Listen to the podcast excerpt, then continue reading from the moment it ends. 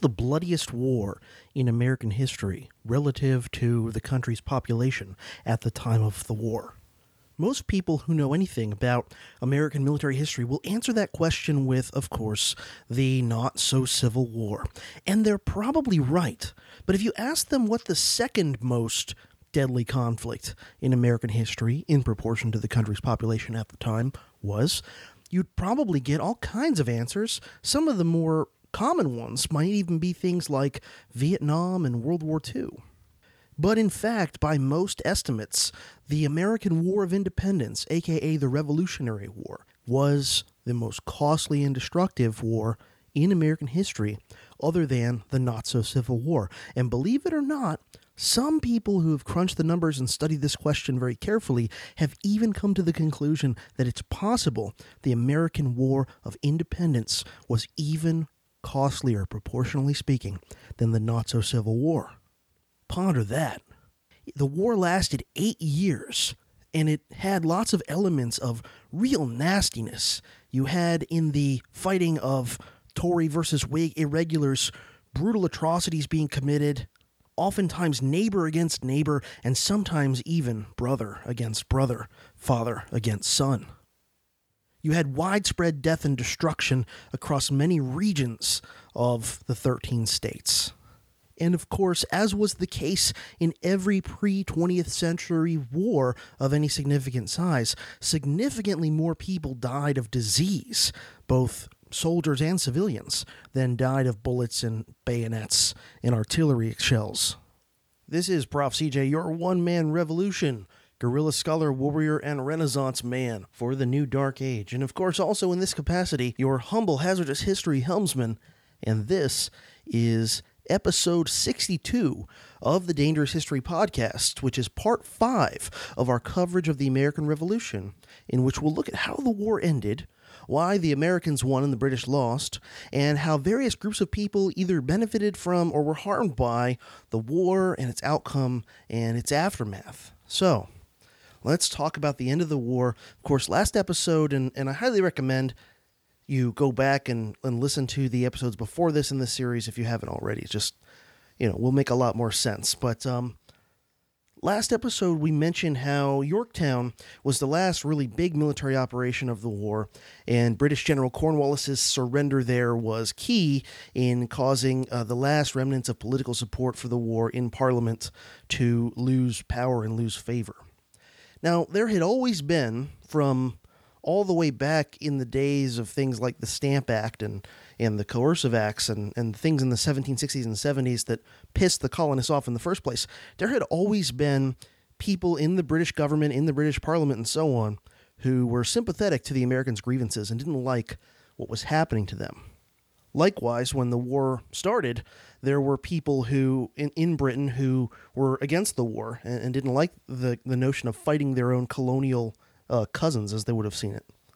But of course, as you might expect, as the war dragged on longer and longer, and especially as uh, the likelihood of a British victory began to appear ridiculous and uh, they started to lose eventually, well, this anti war sentiment that, that initially was not a very big uh, percentage of people, either in or out of Parliament, got a lot more powerful um, and, and ultimately is able to seize control of the British government.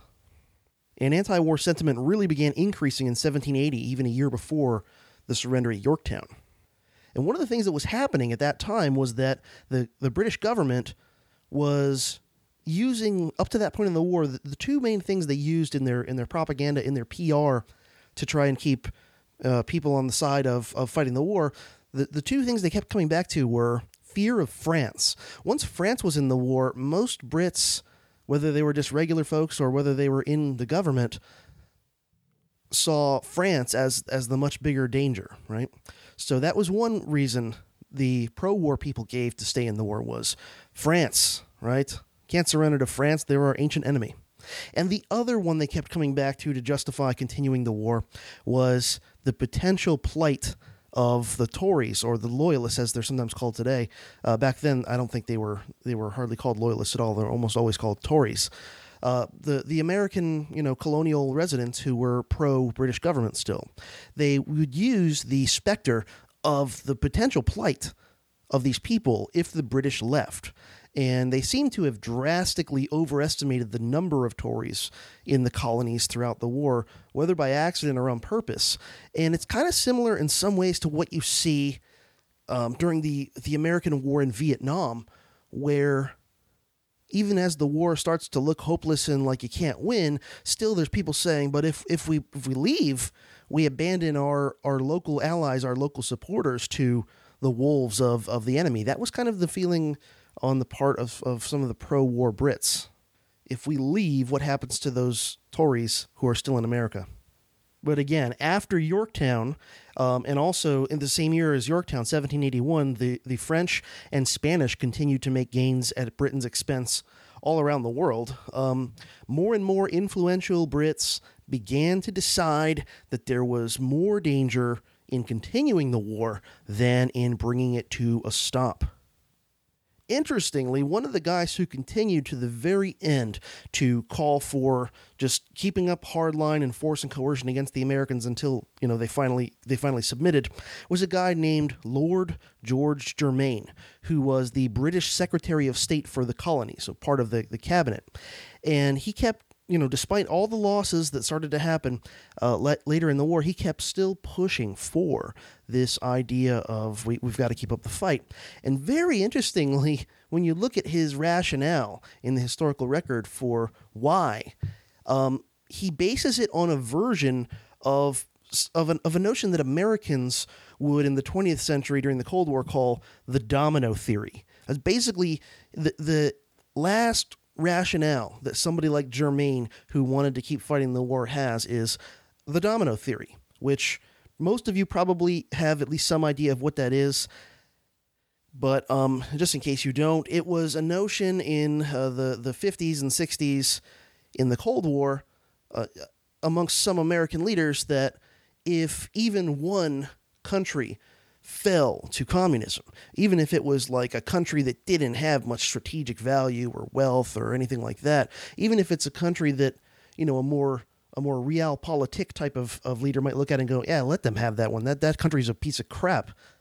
Well, the the more hardline people would say, no, you can't do that because if, if just one more country falls to communism, no matter how small and insignificant and crappy of a country, uh, then the countries that are you know bordering and in the neighborhood of that country will catch communism and it'll spread and spread and spread. And so that's why uh, Team America has to be willing to fight tooth and nail and sacrifice ridiculous amounts of, of lives and treasure and so on for Vietnam, which is not exactly a very wealthy or strategically important country in, in a traditional sense of those words. But the idea was, no, if Vietnam becomes communist, then, you know, all the other countries in the neighborhood are going to fall one by one like dominoes. And next thing you know, communism will be knocking at the door of Australia. And by God, from then it's just a matter of time until the communists get to California, which somebody back then should have pointed out that California had been full of communists for a long time, but that's a different story. So anyway, uh, once again, we come back to the to the old theme that uh, Mark Twain is most famous for articulating, as as he always does so well. History doesn't repeat itself, but it often rhymes. Here you have in the 18th century, British leaders pushing for a war that was clearly starting to look like like a can't win war, um, based on, on a notion of what later gets called the domino theory, and then it comes back up again when Team America is the global empire in the 20th century as Murray Rothbard puts it in Conceived in Liberty on this issue, quote, the loss of America, he's, he's describing the domino theory as articulated by British leaders such as Lord Germain. Quote, the loss of America would lead inexorably to the loss of, of the West Indies, the American trade, and the West Indies trade. Ultimately, peace would mean, in the words of Germain, and Rothbard then quotes him, quote, that we can never continue to exist as a great or powerful nation after we have lost or renounced the sovereignty of America.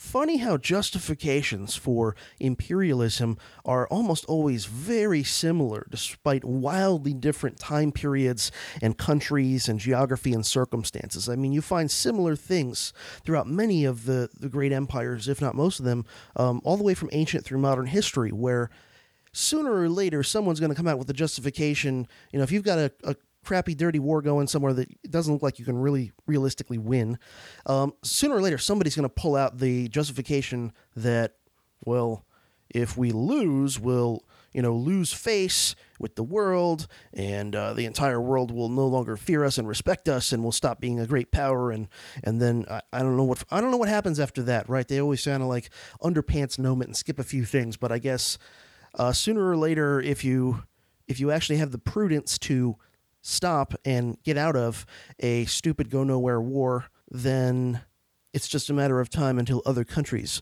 start questioning the size of your country's genitalia. That, that's about all I can figure.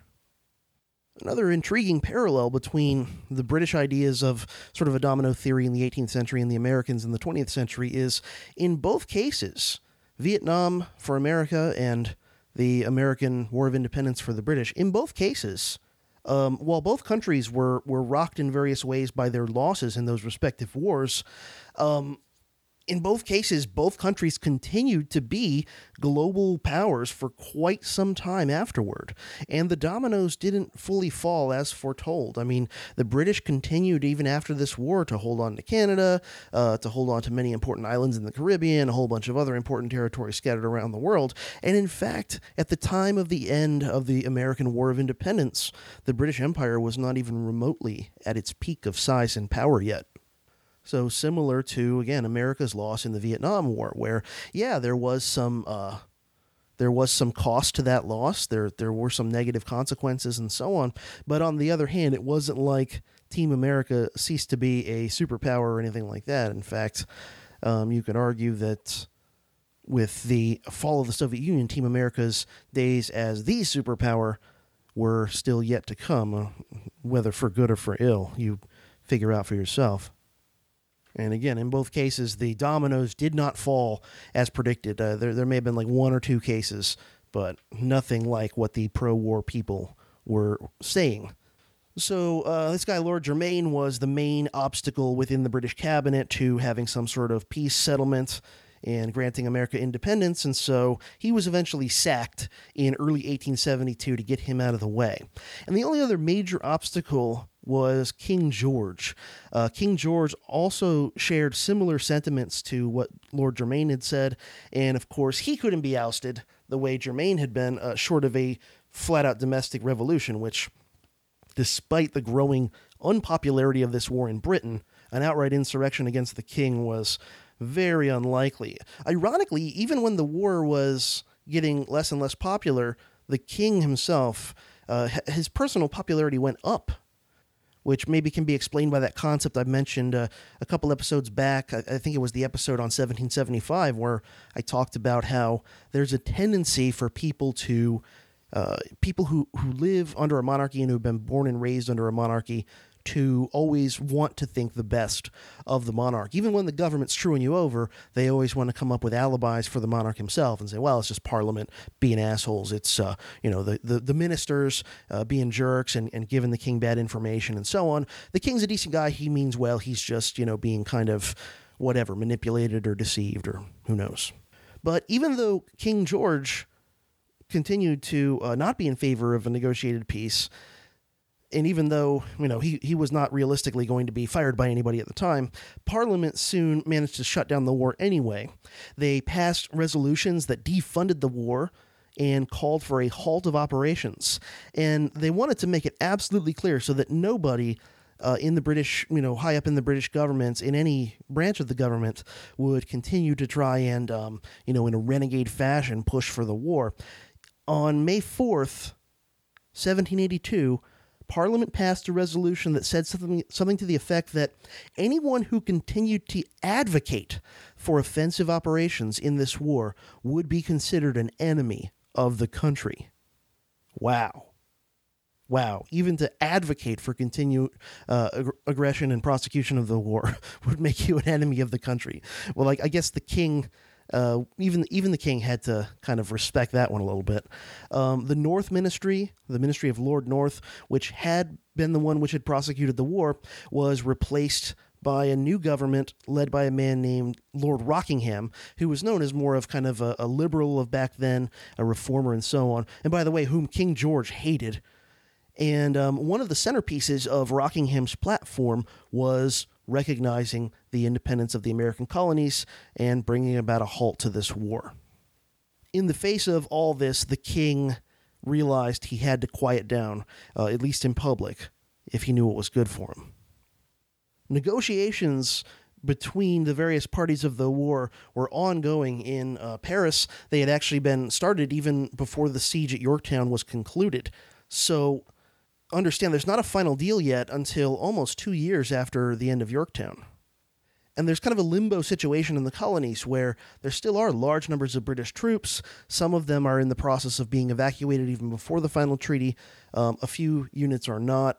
So, um, for example, in the second half of 1782, the British evacuated most of their troops from the 13 American colonies, and uh, particularly most of the port cities, with the exception of New York City. The, the Redcoats there stayed there till the very end. And when these units of, of Redcoats would leave, very often thousands of Loyalists would go with them. Like I said, by the time the peace treaty was finalized, only New York City uh, of the colonial cities still had British troops in it.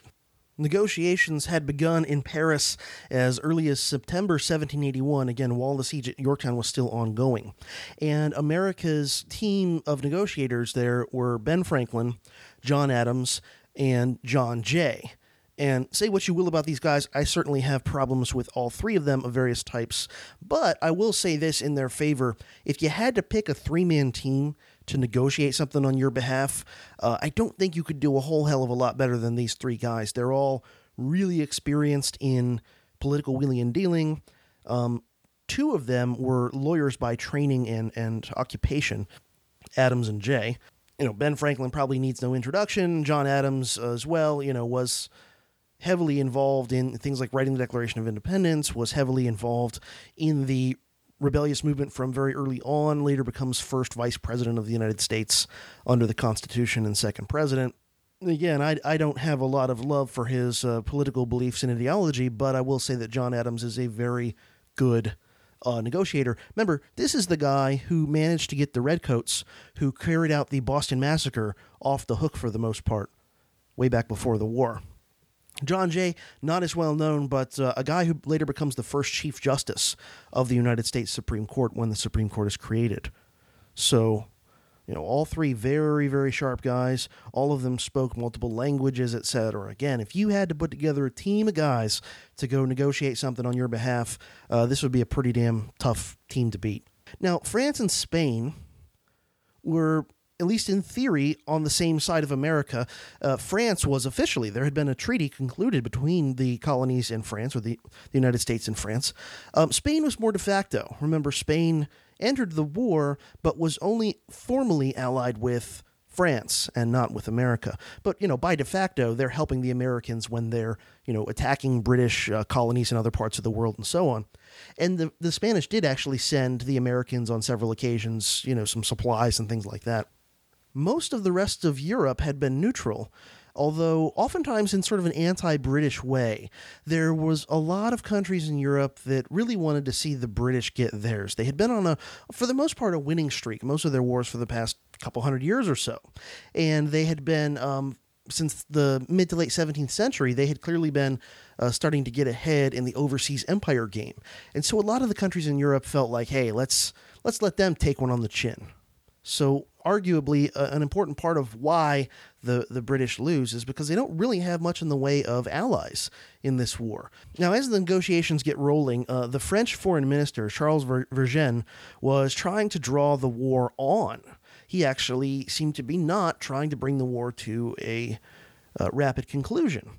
And the reason is he's playing his own game. He's playing a game for France. His number one priority is what he thinks is good for France, not what he thinks he's good. For, what he thinks is good for America. Remember, the French got into this war not out of any love for the uh, the Americans or for their ideals as written in their documents and that sort of thing. Um, that you know, there were individual Frenchmen who were fans of some of that stuff, like Lafayette, but you know why why did the French government ultimately decide to do this? The answer is simply to stick it to the British to to get them you know basically screw them over when they're dealing with an internal rebellion in their empire. Um, help it. Again, not not out of any love for life, liberty, and the pursuit of happiness. France at this time is still an absolute monarchy, but they were happy to help anyone who was going to really cause trouble for the British. And so the French leaders like Vergennes uh, believe that the longer the war drags on, the better it is for France, because the longer the war drags on, the more it bleeds the British of resources and manpower and so on, and the more opportunities it presents for France to maybe take a few more colonies from Britain. And also, Vergennes seems to have thought that by dragging the war on more, it would make the U.S. ever more dependent on France and maybe um, would result in America becoming what, in modern terms, they would call an informal imperial possession of France. There were also areas on specific territories where um, Vergennes was trying to not get the Americans more territory. There, there was some question about what's going to happen to the land that is west of the Appalachian Mountains but east of the Mississippi River. That was kind of up in limbo. That had been nominally part of the British Empire since the Seven Years' War. But you know now what's going to happen with the British loss in mainland North America is that is that land going to change hands? And France didn't didn't really want that land to go to the to the Americans, to the new American, to the new United States. At the same time, Spain continued to be ambiguous and had been all along. Um, again, they, they technically never allied with the United States. And actually, during the war, they refused to even officially recognize the independence of the states, something that France did do.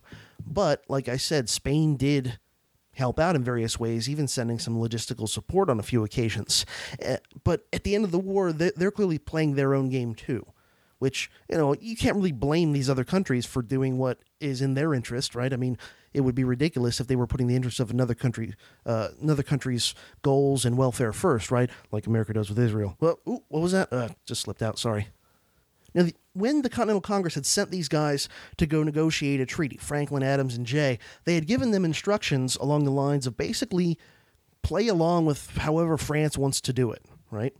But when they realize what the French are doing, and that not only is the French not putting American interests first, but is really pursuing things that could hurt America. You know, obviously, America suffered a lot of death and destruction. You know, burning of crops, destruction of towns, all these sorts of things.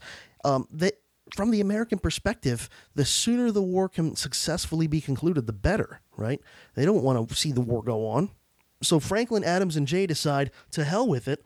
Um, we're going to go ahead and, and ignore our orders from Congress and we're going to play our own game. And the American delegation began to hold separate talks with the British without the presence of Vergennes. Originally, they were going to, you know, have all the talks be joint with American, French, and British delegations all in the same room negotiating simultaneously on these things. Well, now they're going to do it separate what happens is they shrewdly employ uh, a strategy that it, today is called triangular diplomacy. I don't believe that um, that term was invented yet, but that's what they're doing. Triangular diplomacy, if you don't know, is the idea that if you're negotiating with two parties that have some mutual hostility of some type, then you can get a better deal for yourself if you skillfully play off the other two parties' uh, hatred and distrust or whatever of each other. You can end up getting a, a better deal for yourself than you would have without using this strategy. Think about the ways that uh, kids with divorced parents are sometimes able to manipulate their parents and do things like, you know, manipulate themselves better Christmas presents or manipulate their punishments down, negotiate punishments down by if you have two parents that really um, don't have an amicable divorce, you play them off against each other, and if you do it skillfully, sometimes you can, um, you know, end up with a better deal than you otherwise would have if you had been facing a united front. You can also see this being done to some degree in the 70s during detente when people like Henry Kissinger started to play the Russians and Chinese off against each other a bit because he understood the Russians and Chinese were starting to not be so friendly with each other anymore. Basically, what it comes down to is that as much as the British, for obvious reasons, are not happy with the American colonies, now states, right?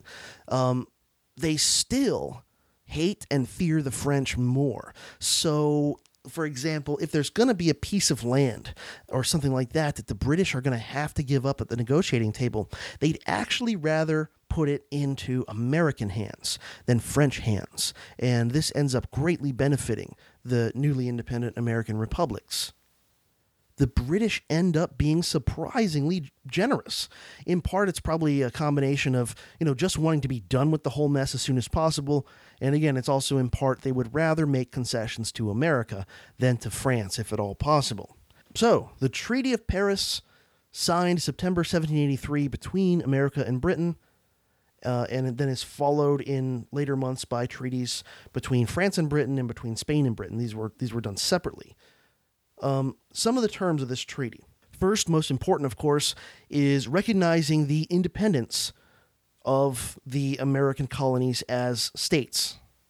Interestingly, the treaty uses the word states again, denoting sovereign political entities. It does not speak of the United States as a conglomerated, you know, centralized blob.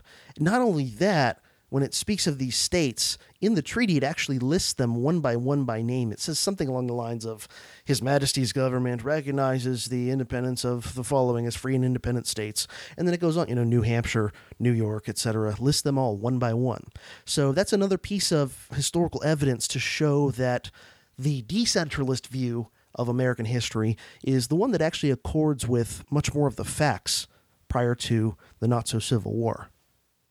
In addition to recognizing the independence of the 13 states, it also said that the land west of the Appalachians, uh, but east of the Mississippi River, would go to American hands. So that's going to be an issue after the war, how to deal with that. Um, some of the states felt they had claims to that land and wanted to extend, extend themselves westward. Um, what ends up happening, of course, is that western new land is divvied up into territories that eventually, as they become developed and populated, become states. Um, in the treaty, doesn't sound like a big deal, but it was it was big money back then. Um, big big economic factor. Americans would still be allowed fishing rights off Newfoundland. This was in particular very important to New Englanders who a big part of many of their livelihoods was fishing in that area off Newfoundland. The treaty said that the British would evacuate their forces, quote, with all convenient speed.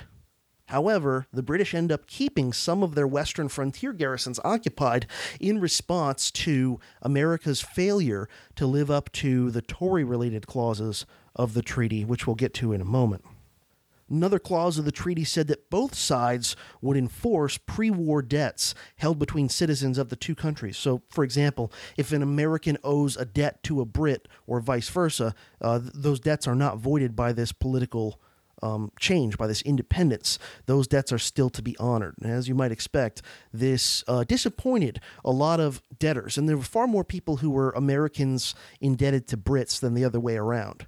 So a lot of American debtors who owed money to, you know, some British bank or whatever, kind of disappointed by that one. The treaty also said that the Congress, the Continental Congress, would, quote, earnestly recommend, end quote, that the states return all rights and property to loyalists. This uh, ends up never being implemented in any way. The treaty also said that Tories who were imprisoned would be freed and that no future actions against Tories remaining in America would be taken as far as confiscating property or any, anything along those lines. And this is also not, not uh, nearly fully lived up to in the years after the war. The treaty also said that both Britain and America would, at least supposedly, have access to the Mississippi River, which was a huge deal. That's the superhighway of the interior of North America back then. There's no no real decent road system, and there's nothing resembling like railroads yet. So the the river, the Mississippi River and its major tributaries, that's the superhighway of interior North America. Um, however, in reality, Spain really controlled it still, and after the war, um, proved to be unwilling to allow America and Britain uh, regular access to the river as they were supposed to. So th- those are most of the major things in the Treaty of Paris, 1783. In the treaty that the British made with Spain, Florida, both East and West Florida, as they were called at the time, returned to Spain. Uh, remember that West Florida had been successfully reconquered by the Spanish during the war. East Florida had not been, but of course they lose it at the negotiating table.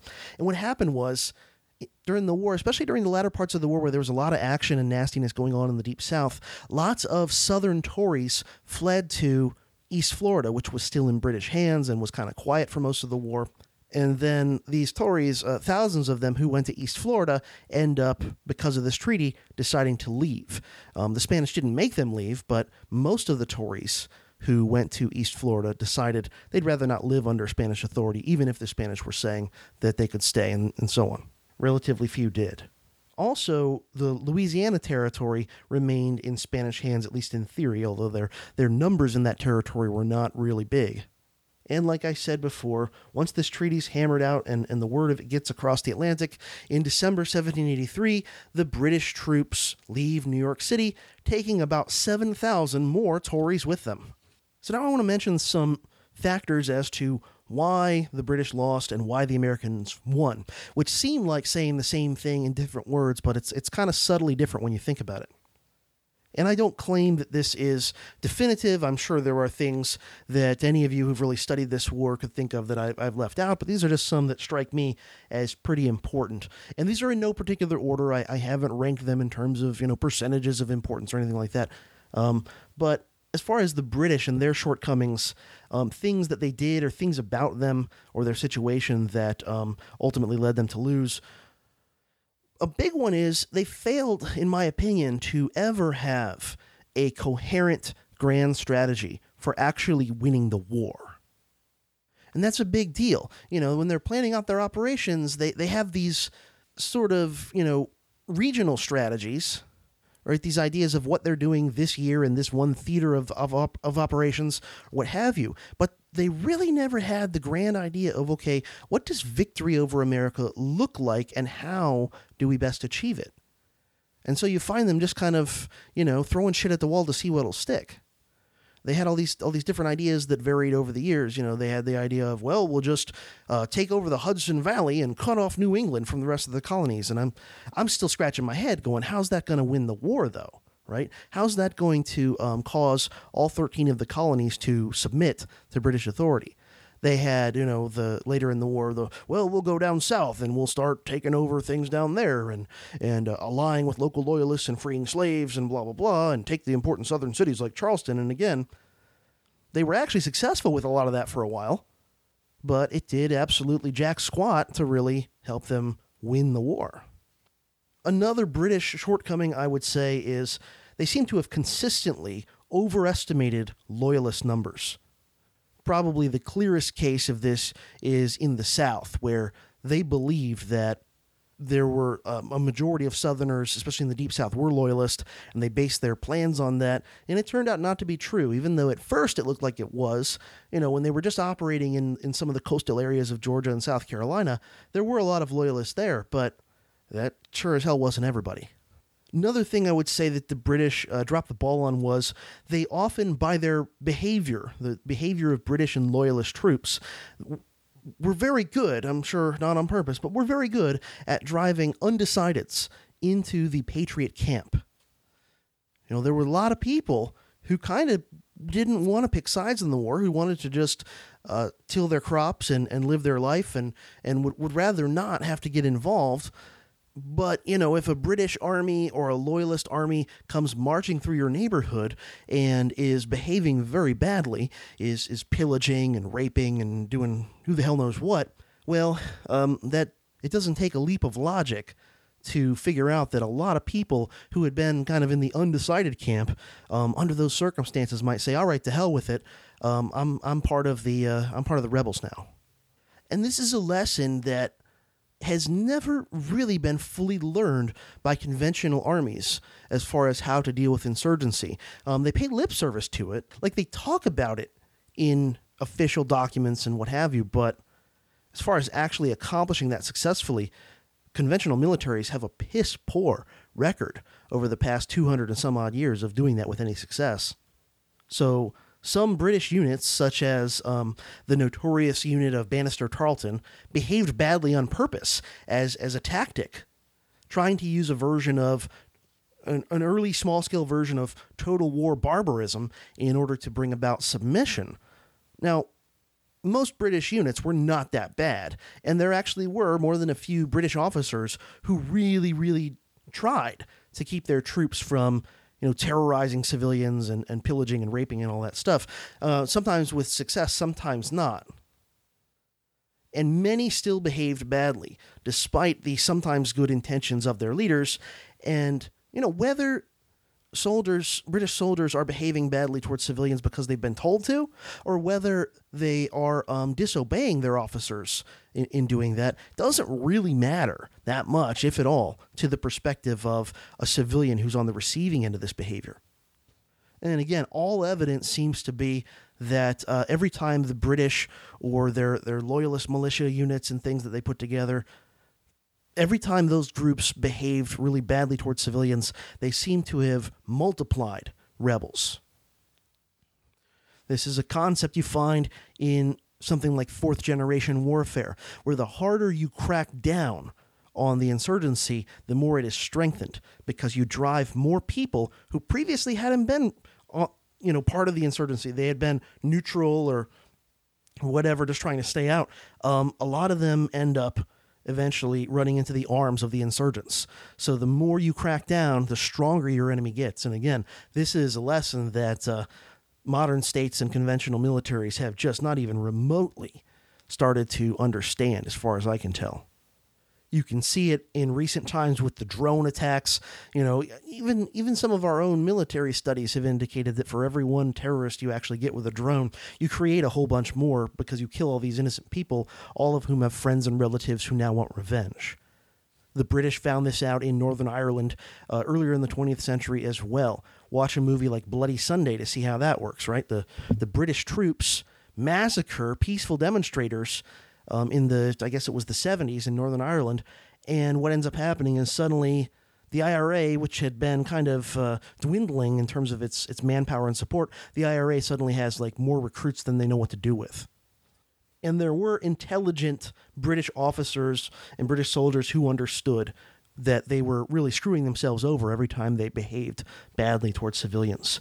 A British lieutenant colonel named Charles Stuart wrote in 1778, quote, "We planted an irrevocable hatred wherever we went, which neither time nor measures will be able to eradicate." End quote. And a British Army surgeon named John Hayes, looking back after the war ended, wrote, quote, we have rambled through a country to make enemies of those who in their hearts were our friends. End quote. And another problem for the British, again, and I kind of already mentioned this before, was that they didn't really have much in the way of allies, especially allies that really were helpful in this war. So they're facing an internal insurrection in their empire that is supported by powerful imperial rivals. And uh, perhaps more skillful diplomacy in the decades before this might have resulted in the British um, having more help, or at least having fewer countries who were happy to step up and uh, take sides with the Americans in this just to kick the British. Now, a factor that the Americans had that benefited them and helped them win was popular support for the war effort and independence. Now, this, you know, we don't have super precise poll data or anything resembling that, so educated guesses and extrapolations from anecdotal evidence are the best you can do, but even so, it is likely, um, highly likely that the majority of Americans who were actually active in some fashion, either uh, politically or militarily during this time period, a majority of them were pro independence rather than pro British government. People have often heard, and everybody endlessly repeats, this quote from John Adams that a third of the Americans were for the revolution, a third of them were against it, and another third were kind of on the fence or whatever, uh, however he put it exactly. And that I'm so tired of hearing that because it's not correct. Number one, he, he didn't have any any hard evidence to back that up other than just kind of like personal perception. And John Adams spent half the war in in Europe in, engaged in diplomacy. So how the hell does he know? And uh, when he was in America, he wasn't like he went to all 13 of the of the states and was polling people. So even if even if he was saying that statement about the American Revolution, it still it wouldn't prove anything. You'd still have to take it with a grain of salt for what it was. The exact symmetry between the three different uh, types of Americans is enough to make you think like, you know, that's too convenient, right? But then there's a bigger problem with that quote. Aside from the fact that, that Adams had, there's no reason to think Adams had any hard, hard evidence to, to tell him that. But a bigger problem with that quote from John Adams and the one third, one third, one third thing is that that quote was not about the American Revolution. That quote from John Adams is something he said years later. Um, I think when he was either vice president or president, so years after the revolution ended. And he was talking, when he said that, about American perception of the French Revolution. He was saying, in his opinion, about a third of Americans thought the French Revolution was good, about a third of Americans thought it was bad, and about a third of Americans were neutral. So please, if you're somebody who who repeats that that statement and so on, um, please don't, because it's wrong. It's wrong. Um, it wouldn't have been, you know, verifiable, even if Adams had been talking about the American Revolution. But he wasn't even talking about the American Revolution when he said it. So please stop, stop bringing that up if you do that to um, support, you know, some argument you're trying to make about the revolution. It is extremely unlikely that the revolution would have succeeded if the split between loyalists and uh, patriots, or between you know, Tories and Whigs, as they would have more commonly called them back then, was almost exactly 50 50. That's, that's just no way. That's not possible for this type of a war. Now, did people's opinions and leanings change somewhat as the fortunes of war waxed and waned for each side? Sure. And were there varying levels on one side or the other? In other words, were there Americans who were pro independence, but they weren't like super gung ho about it? They were just kind of like, yeah, that sounds good, um, and weren't necessarily willing to do a huge amount of like risking and sacrificing for it, but they, they, they were for it, right? And Americans who were like, well, I support the British government, but they weren't really you know, militant for it. They weren't willing to go join uh, Tarleton's unit and go torch people's houses, right? That's the other problem you run into is people have different opinions. Their opinions change uh, during time depending on who's winning and losing or who they perceive to be winning and losing. And then there's also the problem of the depth of feeling, right? How strong are their feelings for their opinion? Are they strong enough that they're eager to go pick up a musket and fight? Are they strong enough that they're eager to contribute in some other way that involves personal sacrifice to the war? Or is it, well, I'm for that side, but, you know, I don't want to really do much about it? Um, Murray Rothbard in Conceived in Liberty makes the argument that the war had to have been, and based on the evidence seems to have been, um, popularly supported. Yes, there was a significant contingent of loyalists, and there were a fair number of people who were kind of in the middle on things. But at the end of the day, um, there there were more people who supported the rebel cause than who didn't. In fact, Murray Rothbard says that popular support for independence on the part of the Americans was, in his in his mind, the most important factor in sustaining the war. And he calls this war, quote, the first successful war of national liberation against Western imperialism, end quote. Quite ironic in light of the fact that, you know, the United States eventually becomes a Western imperial power. Um, and for more on that, read something like um, William Appleman Williams's Tragedy of American Diplomacy. Rothbard continues on how this support was so important. Quote, It was that support which harassed Quote, Many factors entered into the victory, but the most important was the firm support for the war by the great majority of the American people. It was that support which harassed, enveloped, and finally destroyed the proud British armies come to conquer and occupy in the name of traditionally legitimate government. It was a revolution fueled by fervent belief in libertarian natural rights ideology and by a cumulative reaction to growing British infringement on those rights, political, constitutional, and economic. Its victory was essentially a people's victory of guerrilla strategy in its broadest sense not only of the small, mobile guerrilla bands of the Marions and the Sumters, but also of ephemeral and suddenly appearing militia who largely fought in their own neighborhoods and on their own terrain. End quote. And connected to that, of course, you have the fact that the Americans had the home court advantage. They had a much easier logistical situation. The British had to get a lot of their supplies and manpower from the other side of the world and ship it there. So this imposes huge burdens that the Americans didn't have.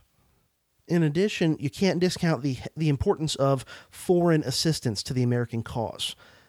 This not only provided American rebels with much needed supplies and reinforcement and very important naval support, but as important, if not more so, uh, foreign help caused the British to have to spread their resources a lot more globally to defend all the various important parts of their empire. Had Britain been able to focus all of its attention and military resources on just North America, the odds of their success would have been much higher, especially if they had ever finally figured out some kind of grand strategy to win the war. In particular, French help in conventional military terms may have been key to preventing Washington from losing the war because of his dogged determination to stick to conventional tactics as much as possible. And William R. Polk in the book Violent Politics uh, talks more about this, and I'll, I'll talk more about this in a moment. You know, the Americans may have been able to win a victory by themselves with some sort of guerrilla insurgent strategy, but their odds of winning a victory by themselves, while at least a lot of their their resources are used for conventional warfare, would have been significantly less without all that French help. The militia is important. The militia often gets no respect. It's the Rodney Dangerfield of American military history of this war because it has a spotty record in set piece conventional battles. But I would ask is that really the key to winning this type of a war?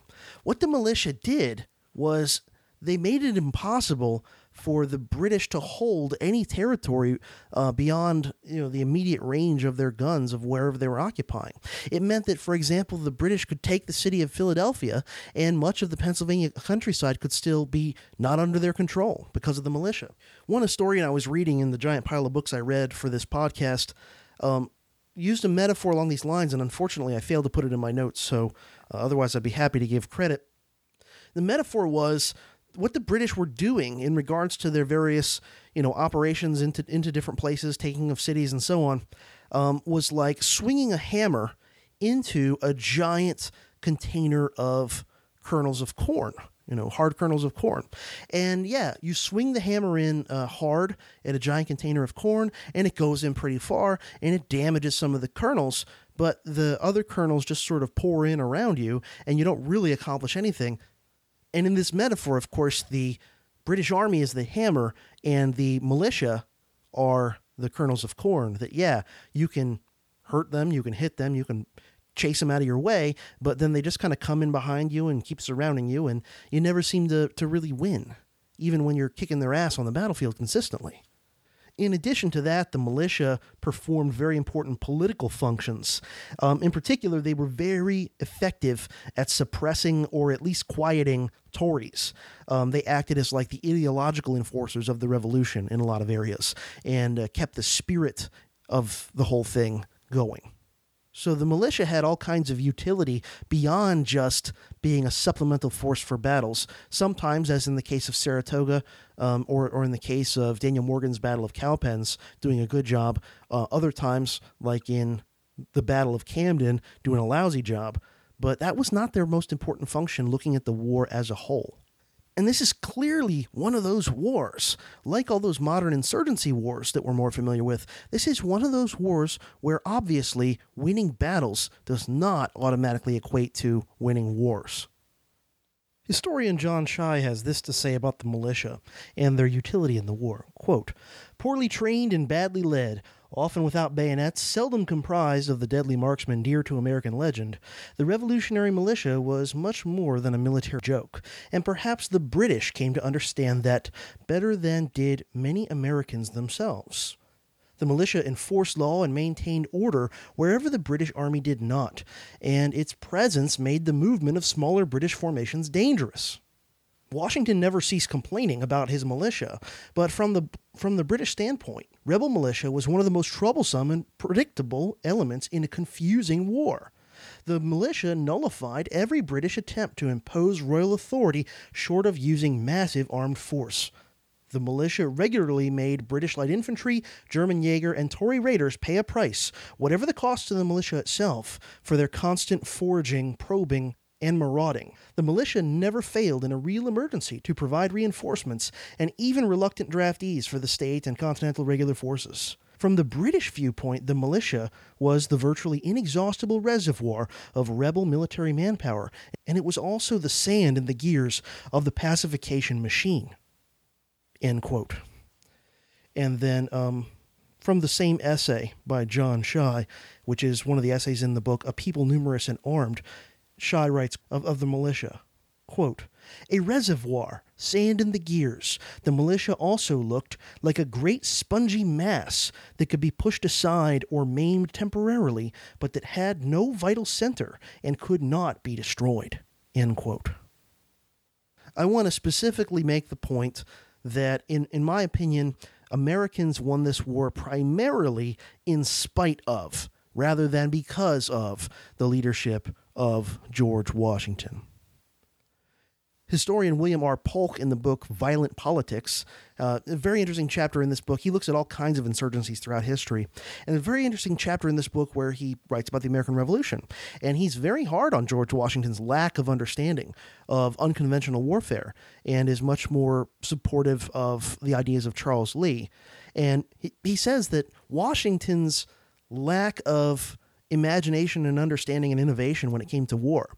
Washington's determination to just stick to doing the same, you know, British Army style stuff that was all he knew almost caused the American cause to fail. So Polk writes, quote, like many later military leaders, George Washington did not understand that process, i.e., unconventional warfare. He so despised the people who engaged the British in this ungentlemanly fashion and was so anxious to sideline them that he came close to losing the revolution. He might have actually done so, except for the July 1780 intervention of 6,000 French soldiers and the September 1781 French naval blockade of Cornwallis's army at Yorktown. The French saved the revolution. End quote and he means from Washington's uh, leadership. Even Washington's victory at Yorktown was not one that he ought to be given primary credit for, because after all, Nathanael Greene really set up the entire situation by what he did in the Carolinas to mess up the British operations. And also, the French deserve the lion's share of credit in actually isolating and overpowering Cornwallis's army at Yorktown. Only Trenton and Princeton deserve to be accredited as victories where Washington is the, you know, the, the sole guy to get the credit. And the battles of Trenton and Princeton, while they were important, especially Trenton from the standpoint of PR and morale, they were not huge battles uh, in, in the way of like Saratoga, of, you know, how many British soldiers get uh, killed or captured. And of course, you know, interestingly, Trenton and Princeton are some of the very, very few times that Washington operated in a guerrilla like fashion. And he quickly, as soon as he could, reverted back to standard European uh, tactics and strategy. So the rest of the time in the war, in terms of tactics, strategy, organization, Washington was mostly doing things that hampered the effectiveness of the American resistance effort. Murray Rothbard, another guy who's not a fan of Washington, writes, quote, Not only did Washington fail to understand the purely military aspects of a people's revolutionary war, but he also failed to grasp the importance of the free and inspired individual soldier in such a war, and hence he wrecked morale and brought about mutinies by his Prussian discipline. To a large extent, finally, it was the genius whom he broke and discredited, the almost forgotten Charles Lee, who discerned the true nature of the Revolutionary War and the way it has to be won. End quote. And I have to say, perhaps the smartest thing Washington did in the entire war was when he made the decision to put Nathanael Greene in charge of the Southern war effort when things were going very badly down there.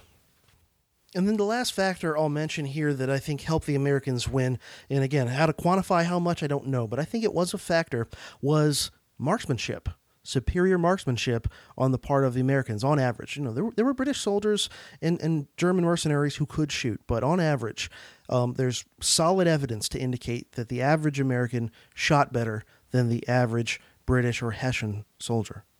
And so this means that the British are often taking horrible losses, even in battles they win. We saw examples of this, like Bunker Hill or um, Guilford Courthouse, things like that, where technically speaking, the British win in terms of they take the objective on the field, but they suffer in many cases much worse casualties. And furthermore, the Americans, especially if they're uh, like frontier militia fighters, are very often deliberately sniping at the officers. and I don't think this can be overlooked or discounted for the cumulative effect that this situation would have on the war. And this goes all the way back. I mean, obviously, a lot of these Americans, especially in the more frontier areas, shot better than the British because they grew up hunting, something that a lot of the British troops, many of whom were from more urban areas back home, uh, had not done. But not only did they already have this tradition of, of marksmanship uh, more common in America, but they even wrote it into the original American military manual before Steuben got in. Timothy Pickering, in his Easy Plan of Discipline for a Militia, which was published in 1775, and which I talked about a little bit a few episodes back, Timothy Pickering um, actually wrote these things into his manual. He significantly simplified the orders and the procedures for uh, drill warfare. For example, the British military manual of the time called for 16 separate orders and 19 separate motions for the loading process, whereas Pickering's manual called for one order and only 10 motions to accomplish the same task. But uh, what's even more interesting, besides the fact that he's simplifying all the procedures of like how to reload your musket and so on, Pickering's manual also reveals the degree to which the Americans were stressing individual marksmanship in contrast to the British area fire approach. So Pickering's manual, for example, included the instructions, quote, lean the cheek against the butt of the firelock, shut the left eye, and look with the right along the barrel at the object you would hit. Or in other words, to use the well-known phrase, take good sight. End quote. And there's nothing comparable to that in British military manuals or instruction of the time. So, again, what does this mean? Even when you lose battles, you're inflicting a lot of damage if you're out shooting your opponent. And many, many British officers and NCOs paid the price for American marksmanship. So, anyway, these are just some of the factors that I thought of that, based on my studies and thinking about this topic, um, account for a lot of why the British lost and why the Americans won in this war. I'm sure there are plenty of others you can come up with, um, but you know that's what I've got for right now. So for the rest of the podcast, what I want to do is talk about winners and losers in this war, and I don't just mean in the formal sense of like which countries were on the winning side of the conflict and so on. Um, I want to, at least in the case of of the Americans, break it down a little bit more specifically at different social and and um, ethnic groups and so on, and look at just some of them and how this war affected them uh, for good or for bad. You know, when people talk about a good war, they oftentimes mean it, whether they realize it or not, um, only from one particular perspective let me just give you an example of what I'm talking about to illustrate. A lot of people refer to World War II as the good war, right? It's the one war that you can't question uh, the necessity or morality of because the Axis powers were just so freaking bad, and you know they were cartoon characters of uh, villains, those those Axis leaders. But um, to say that World War II was was a purely good war and was purely a triumph of good over evil ignores how many people experienced the war and its aftermath in a very negative light um, including people who were not even of Axis countries. So, for example, uh, the Poles, right? The people of Poland. What was their experience of World War II? Well, it started off with the Germans brutally conquering and occupying Western Poland, when the Soviets, shortly thereafter, brutally conquering and occupying Eastern Poland. And then um, a couple years or so down the road, the Germans steamroll through into Eastern Poland. And um, then you're under German occupation for years and it's brutal and horrible. And then, oh, don't worry, the Germans are losing. Great. That means the Red Army's coming back through, and the Red Army is going to then brutally reconquer and occupy Poland and is then going to impose a communist dictatorship on Poland that endures for close to 50 years. So, you know, if you told someone from Poland that World War II was a wonderful triumph of pure good over pure evil and, and so on and so forth, and it was a truly good war, um, they might, depending on their personality, laugh at you or punch you in the face, right? So there's never any such thing as a good war all around. There's always going to be lots of people who get screwed, and not just the the military and and the population of the country that loses the war. Lots of times, just random people, uh, some of whom are just in you know other other areas that are not belligerents to the conflict, or um, civilians, even in the country that wins, suffer. I mean, there's always different groups of people that uh, benefit or or get screwed as a result of the war, oftentimes through no fault of their own. So I want to talk about some of those groups who benefited and uh, who did not benefit or who even ended up worse off as a result of this war.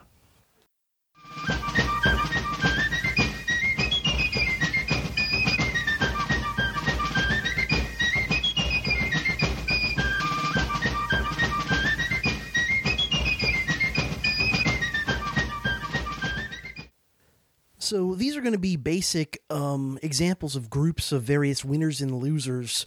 And uh, of course, first let me preface this by saying yes, there are individual exceptions to both the winners and losers that I'm going to identify. There are particular individuals who are members of groups who, for the most part, benefited from this war, but who personally experience some sort of you know tragedy or great cost and vice versa right? There are people who are part of a losing group that nonetheless end up doing okay for themselves individually. So i'm talking here admittedly painting with a broad brush but otherwise you know how are you going to talk about hundreds of thousands if not millions of people?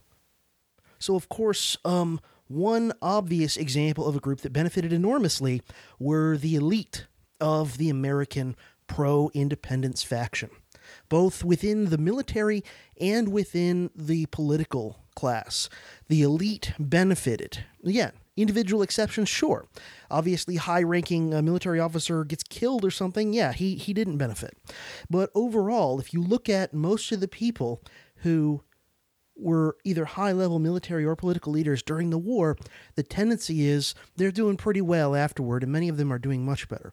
All you have to do is look at what happens to, for example, the real estate holdings of the real estate tycoon known as George Washington, and um, how much he benefited personally from the war and the way it turned out. Adjusted for inflation, George Washington is literally number one, the richest president America has ever had when you look within the military, there's a, there's a huge gulf between how the enlisted men fared and how the officers fared. And and to be fair, even some of the lower level officers had a tough time of it and ended up not benefiting from the war overall. Um, but the, the higher level officers, from sort of colonel on up, tended to do very well. And again, that was deliberate on the part of Washington any chance he got, he tried to increase the hierarchy and the gap between the low ranks and the higher ranks. So, just for one example, a private in the Continental Army, when he was even paid at all, which was certainly not all the time, earned $6.66 a, a month, which I guess they, they never thought that that's the number of the beast or whatever, right? A colonel earned $75 a month. So that's what, 11 times as much, something like that. Now, you know, we'd all expect that if you take for granted the existence of a large regular army, that of course, as you go higher in rank, they're, they're going to get more pay and more privileges and so on. Like everybody uh, expects that. But the question is to what degree, right? And, you know, should a colonel be making 11 times what an enlistment, enlisted man makes? Is that fair? Um, especially in light of how much the enlisted man is often bearing the real brunt of everything. You know, sleeping on bare ground and, um, you know, eating bits of flour cooked uh, in a campfire, that sort of thing. In addition to the political and military elite, lots of businessmen, to be fair, some of whom are um, also members of the political elite, did very well. Contractors, right? Those providing goods and things to the uh, to the army oftentimes earned enormous profits, while the common soldier suffered and rarely got what he was promised. Already we see the things that General Smedley Butler discussed in his early 20th century speech, which was turned into a little book, War is a Racket. These things were already a feature of American war making at the very beginning. Just some more examples. Officers in the Continental Army got half pay for life if they served through the end of the war, while enlisted men, who rarely got paid and, like I said, always seemed to suffer and sacrifice the most throughout the war, got no such pension whatsoever. A lot of loyalists had huge amounts of land confiscated, the wealthier loyalists. And we'll mention the loyalists in a moment, but um, a lot of that land was divvied up and parceled out, either sold or just granted to various individuals. And while there certainly were examples of kind of regular folks getting modest pieces of land from this, the overwhelming bulk of land, especially the best land confiscated from loyalists, went to members of the political and military elite, along with their family and friends. Like I said, some smaller pieces of land were given to the middle classes, thrown to them as a bone, but as Howard Zinn points out, this is just enough to create a little middle class buffer against the masses of the genuinely poor.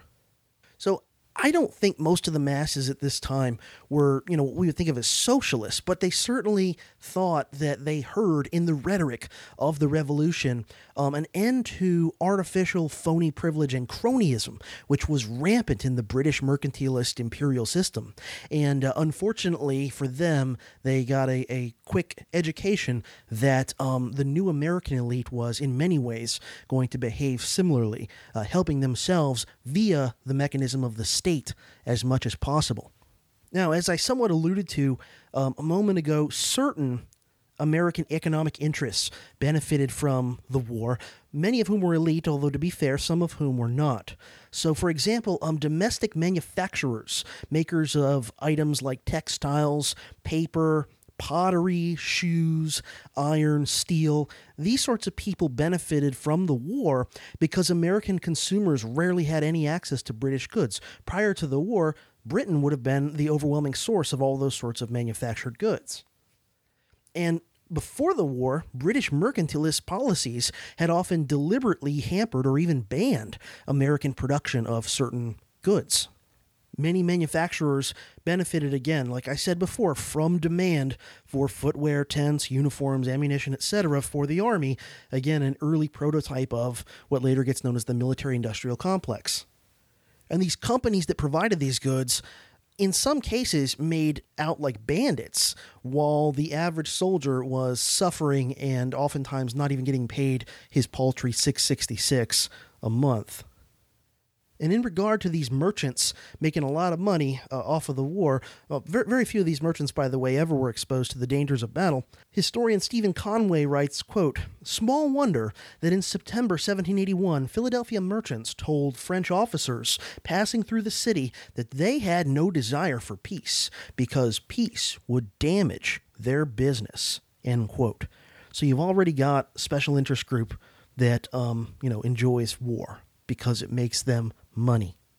Stephen Conway also points out that grain farmers actually benefited from the war because, as he says, quote, aided by the reduced imports of high quality West Indian rum and the molasses used for making the lower grade New England version, they found that their crops were in great demand for the production of beer and whiskey as replacements, end quote. And of course, in some ways, this is setting the stage for the post revolution whiskey rebellion that, like I said, I'll probably cover in the near future. Now, another group that made out surprisingly well in this war overall were the Spanish. You know, the Spanish state, the Spanish Empire, and so on. They succeeded in retaking West Florida by force during the war, and they also succeeded in regaining East Florida at the negotiating table at the end of the war, even though they had not successfully uh, taken it, uh, with, you know, militarily so Spain actually did very well in terms of territory in proportion to how much it actually contributed to this war. However, though their empire remained huge on paper, it was clearly beginning its long uh, decline and fall for all sorts of reasons we won't get into here, and which, as far as I know, have nothing directly anyway to do with their participation in this war. So, anyway, those are the three biggest beneficiaries as groups that I can see from this war. The elite of the pro independence guys, particularly in, in the political and military arenas, certain economic interests, mostly manufacturers and grain farmers, and also the Spanish did well. Now, there's a lot more losers. First and most obviously, of course, is the British, the British Empire, the British government, the British state, right? Though, perhaps surprisingly, they are less of losers than some of the other losers I'm going to mention, particularly in the long run. Now, obviously, they lost the war, right? Their empire was chopped down by 13 colonies, plus the land between the Appalachian Mountains and the Mississippi River that they lost, plus they lost Florida to Spain, several other little territories they lost to Spain and to France. And the British were left with it, once again, one of the reasons for the revolution in the first place. The British are left with a massive national debt from the war. However, as many of you probably know, the British Empire was far from done, and in fact, the peak of its power and its size was still to come in the future. The British state, though it was strained, managed to sustain this defeat well enough to still, you know, keep itself in power. And while the government of Lord North fell and was replaced by the government of Rockingham, the actual British state itself, you know, Parliament and King, remained secure um, and was never really threatened. In fact, the British state remained viable and um, resilient enough that not too many years later, it was able to beat the French in those huge giant wars of the French Revolution and Napoleon. In contrast to the French government of Louis XVI, which was nominally on the winning side of the war, but which found itself overthrown within just a few years by the French revolutionaries after the American Revolution. Interestingly, as I mentioned before, in Britain, the war, ironically, even though it was a British loss, caused the monarchy in general and George III in particular to become more popular than ever. Now, another obvious case of people who were by and large losers as a result of this war, not surprisingly, are the Tories or the Loyalists they might have, uh, according to some of the best modern estimates, accounted for about 20% of the overall population of the 13 colonies. Again, John Adams' famous statement about a third, a third, and a third is BS. Um, it's not based on, on good evidence, and it wasn't even talking about the American Revolution. So please, please, if you're one of those people that's always bringing that up uh, for whatever reason, please don't. It's not. It's not true. Uh, Murray Rothbard, for one, repeatedly declares that a majority of Americans were pro independence on some level. And he may very well be right, but of course, remember, this changes over time and based on the waxing and waning of the war. And of course, it also doesn't take into account exactly how militant or die hard a revolutionary uh, you are, just that you were, you know, more pro revolution than not. Historian Don Higginbotham writes of this question, quote, Certainly the old symmetrical notion that a third of all Americans were revolutionists, a third Tories, and a third neutralist is too simple and too high for the king's adherents as well as for the neutralists.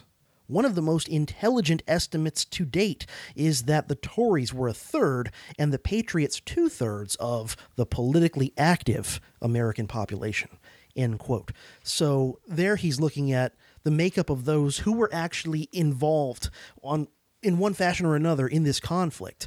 That um, the pro independence people outnumbered the loyalists by about two to one when you exclude the parts of the population that are kind of neutral, kind of on the fence, trying to stay out of it, whatever. And the Tories, the loyalists, were suppressed and were treated pretty badly in many cases by the revolutionaries. And it started pretty early. Walter Borneman, in his book American Spring about the spring of 1775 writes way back at the beginning of this whole conflict quote the rebel movement possessed a very ugly side. Boycotts protests and propaganda were one thing but intimidation abuse and physical violence were quite another end quote. Most of the repression that occurred came at the state and especially the local level relatively little came from Congress directly, other than occasional encouragement and exhortation and whatnot. And often, militia were the instruments of enforcing this ideological conformity, of policing the ideas of the revolution, and one way or another silencing or, or worse, uh, members of the Tory faction. Depending on what estimates you go with, and this is yet another thing from this time period in this war that we don't have exact numbers on, at least 60,000 loyalists fled the colonies during the American Revolution, which, by the way, is actually more than the numbers of French who left during the French Revolution, which, of course, is usually considered a more violent and repressive uh, revolution when it comes to policing counter revolutionaries. Of course, some estimates of loyalists who fled are as high as 100,000 the top destination, at least at, at least initially for these loyalist refugees, was Halifax, Nova Scotia. Um, others fled to Britain. Some went to Nova Scotia for a while, then to Britain. And uh, still others, especially from the southern colonies, especially the Deep South colonies, fled to East Florida, which again, during the war, was a British possession. Many historians are conflicted on the treatment of the loyalists, and they kind of go back and forth over how much it was justified, how much the way the loyalists were treated was excessive, and so on. Even Murray Rothbard uh, has some sympathy for the loyalists uh, at various times in Conceived in Liberty, and he's about as radical as you can get. Don Higginbotham in the War of Independence talks about the loyalists in these terms quote, it is easy today for us to take an overview of the Loyalist problem, to say that Tories' numbers were inflated, their organization weak, their support from Britain inadequate. The men of 76 did not benefit from our perspective. A revolution is never a milquetoast affair, and the Patriots had no choice but to pull out all the stops behind the lines. So he's basically saying that with the benefit of hindsight and all that we know now, we can look back and say, yeah, the Tories really weren't uh, strong enough in any way to really be a mortal threat to the revolution. But the guys who were waging the revolution didn't know that at the time.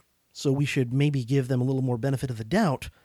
Then again, same historian Don Higginbotham, just a little ways down the same page from the quote I just read you from him, admits the following quote, if one is mindful of the ravages normally associated with civil wars, of the savagery of so many revolutionary zealots in modern times, and fantasies brewed by near hysterical American fears of domestic communists in recent decades, then the remarkable fact about the treatment of the Loyalists was its relative mild- mildness, not its severity. End quote.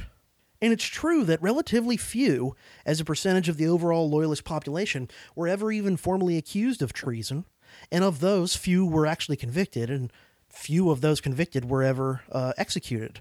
The biggest act against the Loyalists, and the one most open to questioning or criticism, is the confiscation of their property. Leaning on the ideas of John Locke, who most people think of as um, articulating a natural right to private property, but they forget that Locke is doing so in the context of creating a state, right? Locke connected one's right to own property with one's allegiance to the state. And so, on that basis, the Patriots, many of whom were very familiar with the ideas of John Locke, justified their seizure of Tory estates.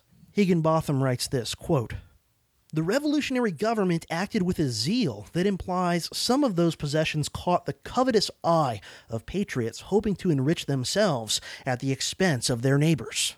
If state treasuries profited from the sale of confiscated farms and plantations, so did those rebel purchasers who sometimes obtained choice holdings owing to shady transactions. End quote. And Murray Rothbard in Conceived in Liberty writes, quote, Everywhere Tories were deprived of civil rights and freedom of speech and press. They were especially taxed and were arrested for the duration of the war on mere suspicion and without benefit of habeas corpus. They were herded together and shipped into prison camps far from the British lines, in which they were sometimes forced to work for the revolution. They were tarred and feathered, banished, and their lands and properties were confiscated by the state. Sometimes they were even executed. They were forced to take test oaths, they were disfranchised and barred from public office, and they were generally forbidden to practice as professional men. In many cases, family punishment was imposed, and relatives of absent Tories were jailed for the behavior of their errant kinsmen and held as hostages. Local vigilante action kept watch on suspected Tories and imposed harsh penalties on them. End quote. And in fact, on several occasions during the war, state governments even imposed bills of attainders. A bill of attainder, if you don't know, is something actually explicitly prohibited in the U.S. Constitution. Basically, is a bill aimed at a particular individual that preemptively declares them to be guilty and can even authorize them to be summarily killed on sight. So, you know, has been somewhat revived in recent times through the practice of drones. Look up Anwar al Awlaki if unfamiliar with this notion. So, even someone as radically pro revolution as Murray Rothbard has enough respect for the notion of rights that he's unwilling to let the uh, treatment of the loyalists, you know, go entirely, and, and is willing to admit that on some occasions, at least, it was excessive. So definitely the Loyalists, big group of losers. Again, I don't mean this in any judgment about their character. I mean as a result of whether they were net beneficiaries of the war or not. Another group of losers that lost even more in many cases than the Tories were the Indians. Things started going badly for many of them during the war, and the American victory pretended worse yet to come most of the Indians who were in the vicinity of this conflict sided with the British largely due to that proclamation of 1763 that had reserved most of the lands west of the Appalachians to the Indians. And some of these Indian tribes had long-standing pretty good relationships with the uh, the British. The Iroquois, a confederation of multiple tribes, um, the the Creek Indians, and, and several others had long had decent relationships with the British, and so they tended to side with them in this war if they took sides. And they also, many of them, were shrewd enough to understand that the American colonials were much more aggressive in terms of coveting Indian land than were the British authorities back in London at that time.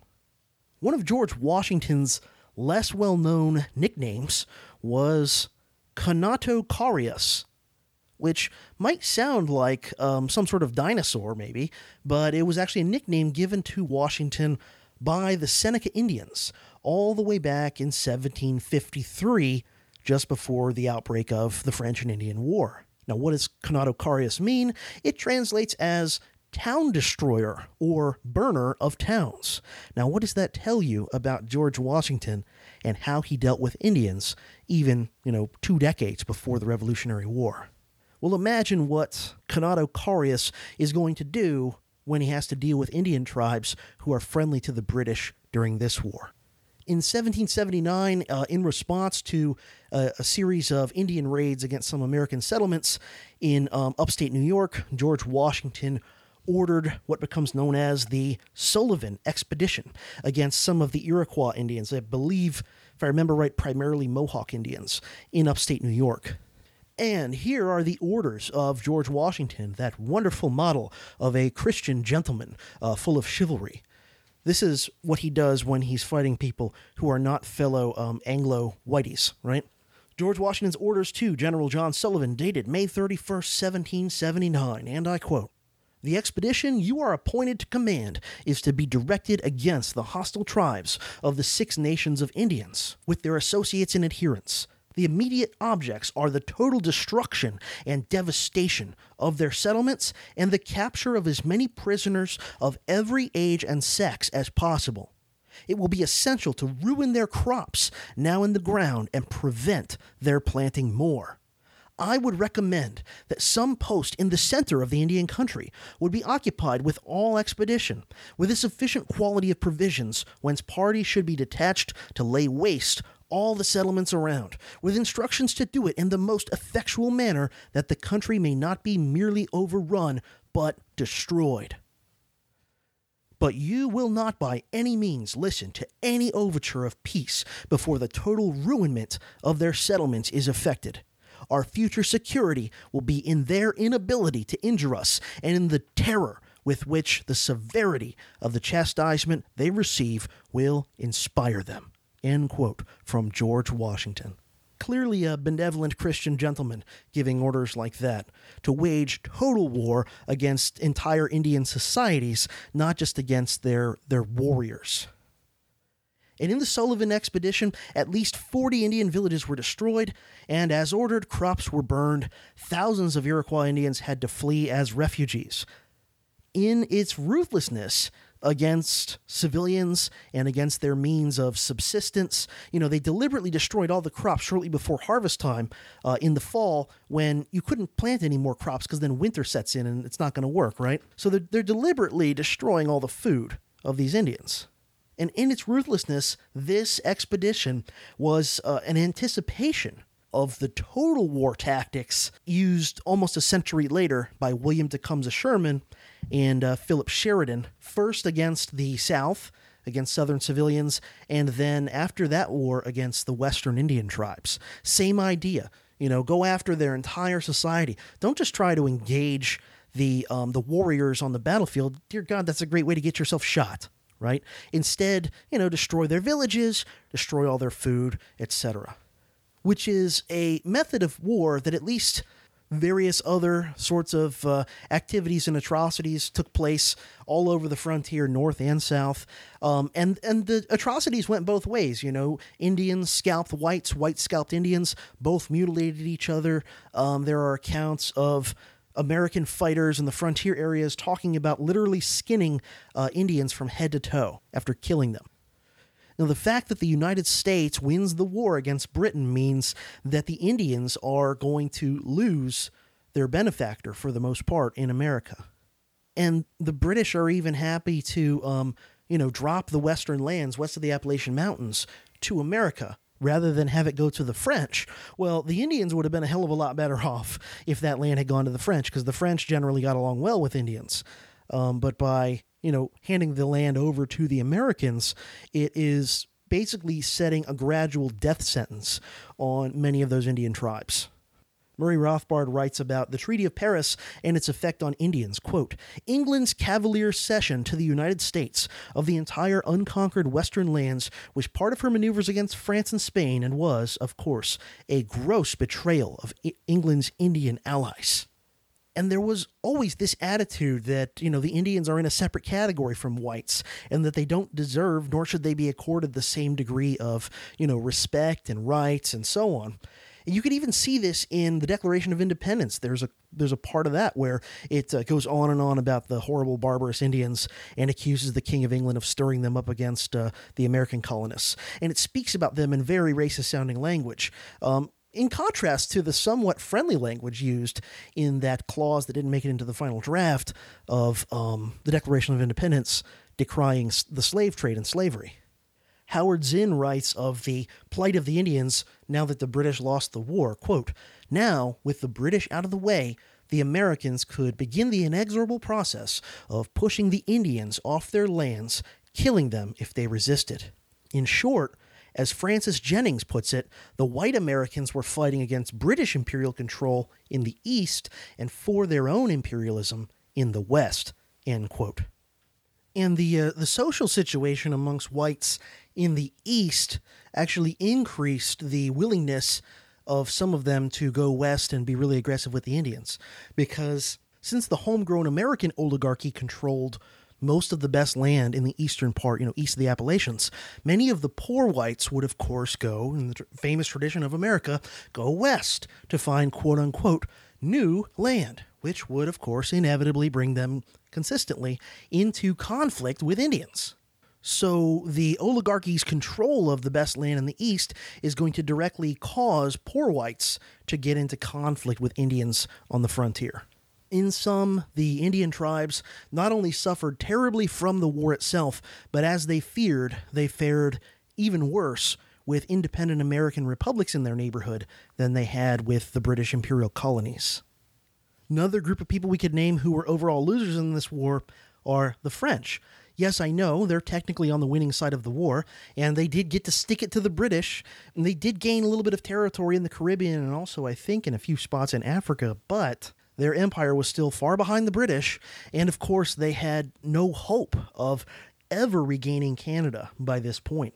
And of course, furthermore, they also ended up with a bad national debt that um, they incurred from assisting the Americans and this is generally believed by many historians to have been one of the key factors in bringing about the fiscal crisis of the French government in the 1780s, which ended up being the first domino to fall in the chain reaction that gets known eventually as the French Revolution. That, you know, what resulted in ultimately the overthrow of King Louis XVI's government and eventually the separation of the king's head from his body um, was, you know, if you trace the chain reaction back, a major factor in the French government having a financial crisis was the American War. Again, which technically they won, but maybe the King of France wouldn't have backed those Americans if he'd known how it would work out in the long run. And, you know, maybe, just maybe, there's a lesson there about getting involved in other countries' wars and revolutions and problems that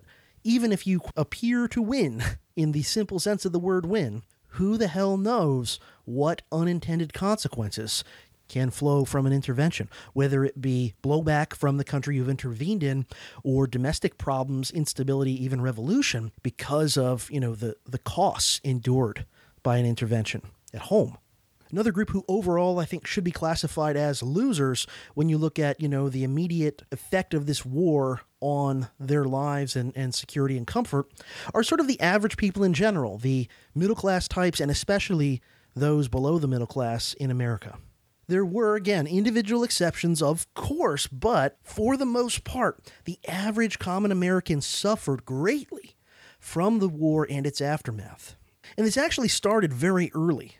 For example, just four days after the Declaration of Independence was first read in Boston, the city's Committee of Correspondence announced a military draft. And then they announced that the wealthy could dodge the draft by hiring a substitute to serve in their place. Riots ensued, and rioters were shouting things like, Tyranny is tyranny, let it come from whom it may.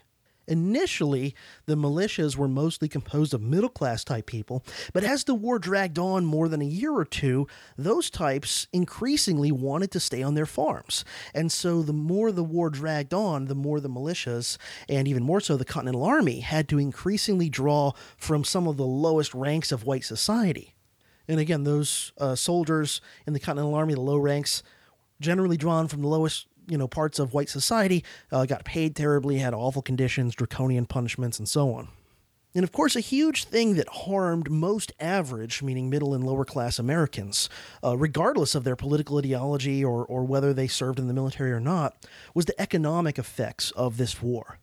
Since Congress financed much of the war through just printing paper money, there was flat out hyperinflation that did what hyperinflation always does it gutted the economy and it severely hampered the um, ability of average people to make ends meet. Again, even if they weren't personally involved in the fighting, even if there's not, you know, armies coming through their town leveling things, uh, the economy got so distorted and messed up by the war itself and by the hyperinflation that it was just a tough time.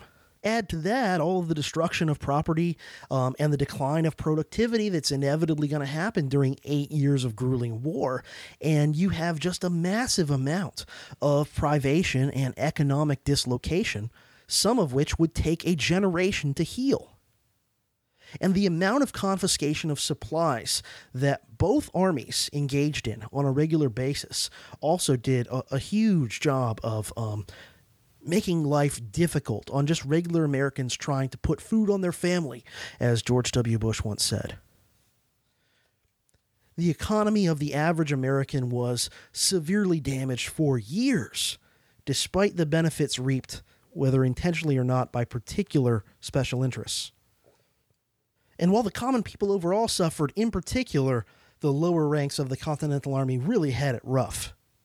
Of the previous French and Indian War, Howard Zinn writes, quote, The war had brought glory for the generals, death to the privates, wealth for the merchants, unemployment for the poor. End quote. And this statement could be applied just as accurately to the War of American Independence a lot of the generals of the Continental Army really had nothing but contempt for the lower ranks of their army. There were a few exceptions, but not that many, and Washington was probably one of the worst, along with a lot of his close associates like Alexander Hamilton. You could find these guys repeatedly uh, bad mouthing just sort of the average American, the average poor, you know, soldier. George Washington, when he first took command of the New Englanders who had mobilized around Boston in 1775, wrote of them that they were, quote, an exceedingly dirty and nasty people, end quote. And he um, doubted that they could ever make halfway decent soldiers. Th- these were the people that had, you know, inflicted the defeat of Lexington and Concord on the British Army and who had put up a hell of a scrap at Bunker Hill. And Washington said, oh, they're dirty and nasty. You know, he, he basically was talking about them as if they were scum. I don't think he ever used that word scum, but he was kind of talking that way. Very, very arrogant and elitist. And I'm sure to a super wealthy oligarch who was probably one of the richest men on the entire continent at the time, um, these poor New Englanders who had mobilized to go fight for their homes and their freedom probably did look kind of dirty and scummy because they were poor, because they lived in simple little houses instead of Mount Vernon, right? Because they could only afford one or two pairs of clothes, right? Um, it, it's easy to be arrogant towards people you know, who have no wealth when you're a super wealthy oligarch. It would be quite another thing if these uh, soldiers were as wealthy as Washington and still were dirty and unkempt and whatever. But the fact of the matter is, they're friggin' poor. And in another letter um, about the common soldier, Washington wrote of them that they had, quote, an unaccountable kind of stupidity in the lower class of these people, end quote. So they get shit for pay. Their um, officers, for the most part, especially their high ranking officers, mostly treat them with uh, contempt and so on. And, um, you know, they had the worst conditions. They're sleeping on the ground. They're marching around half the time with no shoes. They're not getting paid. And to add insult to injury, a lot of times when they did get paid, they got paid in um, in continental bonds, right? That no one thought would ever be repaid at face value, and that were almost worthless. These are IOUs, right? Now, a lot of these guys ended up having to sell those bonds for pennies on the dollar, either during or just after the war, just to survive and take care of their families. And a lot of times, the guys who um, sold them I'm sorry, the guys who bought those bonds at pennies on the dollar from common soldiers were wealthy bankers and financiers and speculators. Within just a few years after the end of the war, these wealthy merchants are one of the main interest groups that starts agitating for a stronger and more powerful centralized government, and in particular, one that could tax more than the existing government. Now, why would this be? Why would a bunch of bankers and financiers want a more centralized and more tax happy government? Gee, could it be so that they could make sure that these bonds that they bought from common soldiers for pennies on the dollar eventually get repaid with face value? Oh, that's exactly what ends up happening with the passage of the Constitution and the coming to the office of Secretary of the Treasury of Alexander Hamilton a lot of these poor people who served in the Continental Army did so because they were like desperate. It was in many ways a poverty draft, a term we hear now, you know, where, where poor people are disproportionately represented in the modern American Army, right? It's supposedly all volunteer, but people talk of there's a poverty draft. Well, that was definitely the case during the Revolutionary War. And just as in the case of, of the modern uh, militaries, it's also a method of social control. You get these lower class people in and um, indoctrinated into the whole thing, and they become part of the movement, even though that movement may not be one that they initially thought represented their interests at all. And maybe it still doesn't, but they're more likely to see it that way once they've, you know, been trained and indoctrinated and marched through the battles and so on. Howard Zinn talks about this phenomenon. Quote, Here was the traditional device by which those in charge of any social order mobilize and discipline a recalcitrant population. Offering the adventure and rewards of military service to get poor people to fight for a cause they may not clearly see as their own. End quote. Gee, that doesn't sound like it has any relevance to modern times, does it? And by the way, one of the direct consequences of the plight of the common soldier in this war occurs just a few years after the war ends in something known as Shays' Rebellion. Now, the last group I want to talk about who were, for the most part, unfortunately losers as a result of this conflict are African Americans. Now, again, there were individual exceptions, but on the whole, African Americans, including both slave and free, oftentimes were little or no better off, and in a few cases worse off, maybe, than before the war. As Samuel Johnson, the famous English writer and staunch Tory, put it in an anti revolutionary pamphlet he wrote for the British government during the Revolution, quote, How is it that we hear the loudest yelps for liberty among the drivers of Negroes? End quote. And that's a good question. He has a good point. Um, particularly, you know, you can point out that slave owning Virginians were some of the most eloquent speakers and writers on the subject of natural rights and individual liberty. Think of someone like Thomas Jefferson or someone like Patrick Henry, both of whom owned large numbers of human beings as they were speaking and writing about the wonders and the greatness of liberty. Um, I won't get into it too much here, but if you want a good book that gets into that subject, um, get a book called American Slavery, American Freedom by the historian Edmund Morgan. And he looks at the history of early Virginia and how it is that in a slave society, you end up with all these, uh, you know, great liberty writers and speakers. Now, obviously, any idiot can tell there's an enormous contradiction between slogans about liberty and all men being created equal and having unalienable rights and all that on the one hand, and the fact that about 20% or half a million out of a population of about two and a half million of British North America's people were slaves. And that again, many revolutionary leaders from the southern states were slave owners, and even some from the north uh, might have occasionally owned a slave or two as like butlers. And more people in the north who were wealthy merchants were often involved in uh, trafficking in slaves, shipping them across the ocean. And of course, it's a great tragedy, one of the greatest in American history, that America missed a golden opportunity to do something about slavery in the Revolution. In the early phases of the war, George Washington was quite surprised by how many free blacks were in the American army that was besieging Boston. And some of them already had reputations for being very effective soldiers. For example, uh, there was a free black man named Salem Poor of Framingham, Massachusetts, who distinguished himself with bravery and marksmanship at Bunker Hill, and there were several persons of color who participated, some of them very effectively, in Lexington and Concord in a noteworthy fashion. But of course, there was a huge divide within the various regions and social classes of the colonies over what should be done regarding blacks, both uh, free and slave, in terms of the army, in terms of rights, all these things. So, the one extreme, you had the Deep South, places like South Carolina that were the most militantly defensive of slavery. South Carolina representatives tried to actually get a full law passed to bar any blacks from serving in the American Army, even free blacks. And at first, Washington was inclined to agree, but apparently, after witnessing their performance up in New England, he changed his mind and actually supported having free blacks being able to uh, join the Army, at least in the North. By 1781, the last year of, of significant fighting in the war, one in every seven soldiers in the American Army was black. Most of them were from the northern states. And there were some good people in the high levels of politics in the Army at the time on the question of slavery. For example, George Washington's close friend and often called virtually his son in terms of their relationship, the French nobleman Marquis de Lafayette, made clear that he abhorred slavery. He, he absolutely despised it. And he once wrote to Washington, quote, I would never have drawn my sword in the cause of America if I could have conceived thereby I was founding a land of slavery. End quote in 1778, after Valley Forge had really put a, put a dent in uh, U.S. troop numbers, a general named James Varnum of Rhode Island proposed to George Washington that they should create an entire regiment of black soldiers. The state of Rhode Island passed a law saying that a slave who volunteered to fight would earn his freedom, and that his former owner would be compensated $400 for him being freed.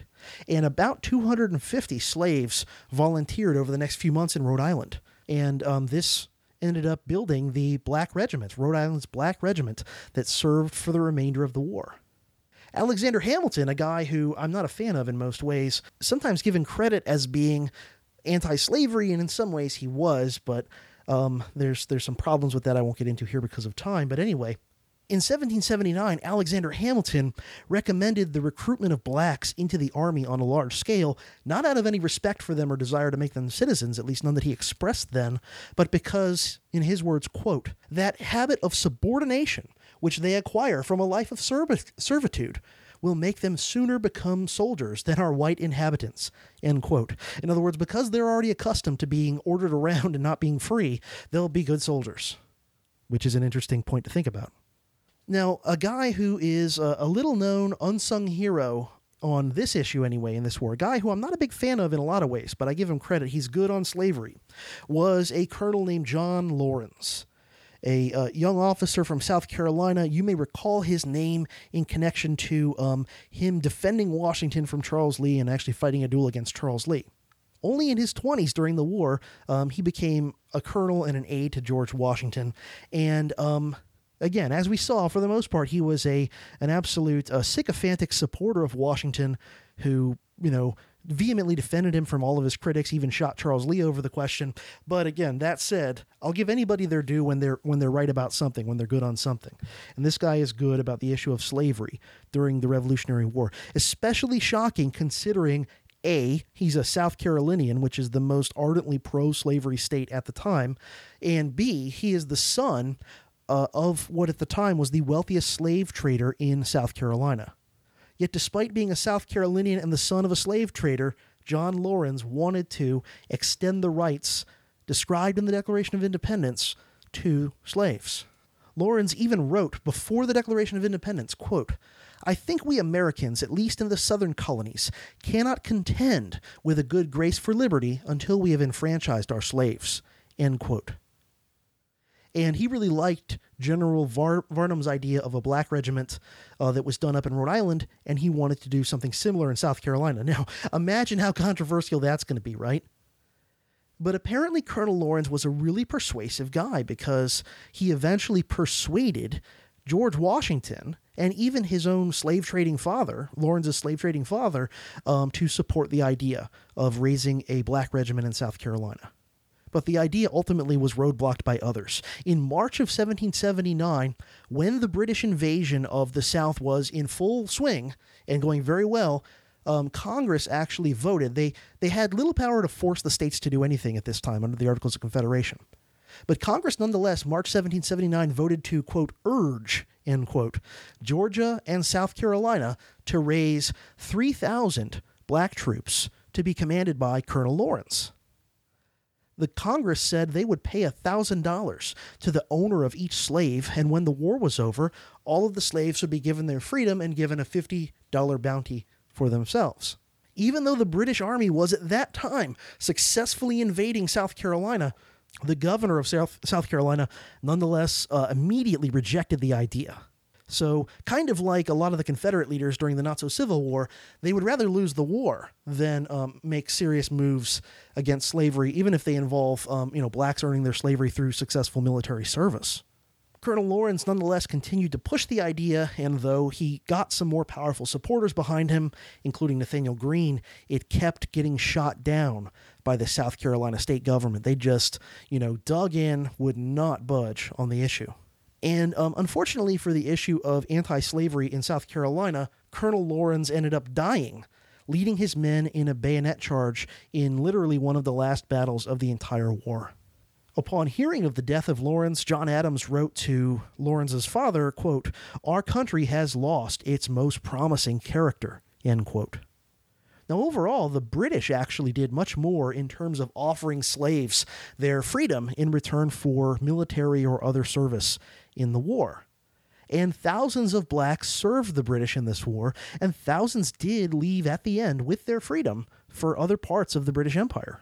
Once again, exact numbers not available, but I think it's pretty clear that while a small number of slaves earned their freedom serving in the American Army, many, many more did so uh, via the British Army.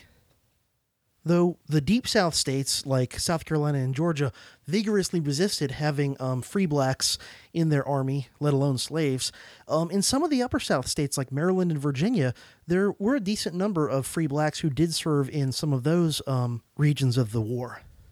So there were some gains made by um, by some African Americans at the time.